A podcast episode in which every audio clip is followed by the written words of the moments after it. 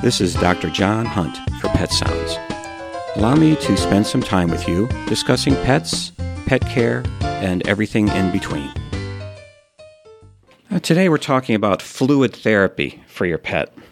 When you bring your sick or injured pet to your veterinarian, it may be so sick that it needs to be hospitalized.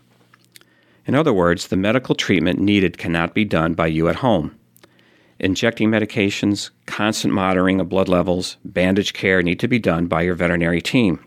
Often you'll be told by your veterinarian that fluid therapy is needed. The term fluid therapy is recognized by pet owners, but it is a vague term that encompasses a broad range of therapies clients are unaware of. Veterinarians use it as a catchphrase to bring home the point that the situation is serious and hospitalization is essential. Fluid therapy is administration of special liquid directly into the veins, which is called intravenous, or under the skin, subcutaneous. For IV fluids, a small, sterile, flexible tube called an IV catheter is placed in a leg vein, usually the one in the foreleg. The IV catheter is taped to the leg, and a bag of fluid is attached to the catheter by a long tube, or IV line.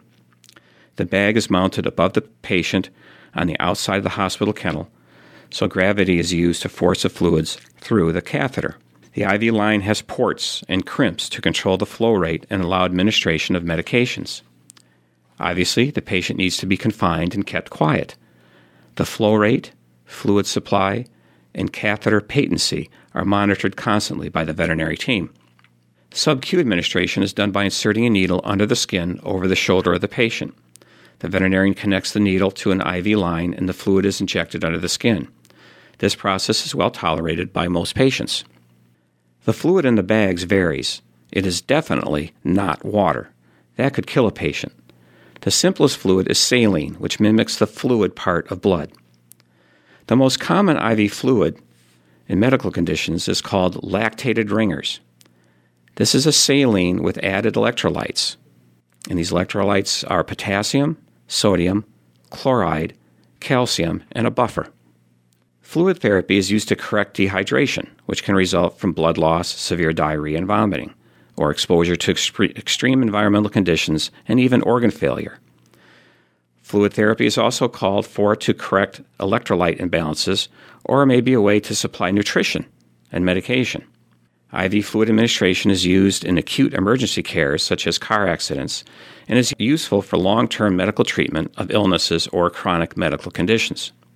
Sub-Q fluids is used with small animals like cats. Subcutaneous administration is rarely used in emergency situations because of the slow absorption. But I have used it with great success in long term situations such as kidney failure. The client brings in their pet two to three times a week for fluids, and some clients can actually do it at home. Administering fluids is a tricky, technical, sophisticated treatment modality that is best left to your veterinarian. This is Dr. John Hunt for Pet Sounds on WERU. Thank you for listening. Remember, enjoy your pet and don't forget to give them a hug.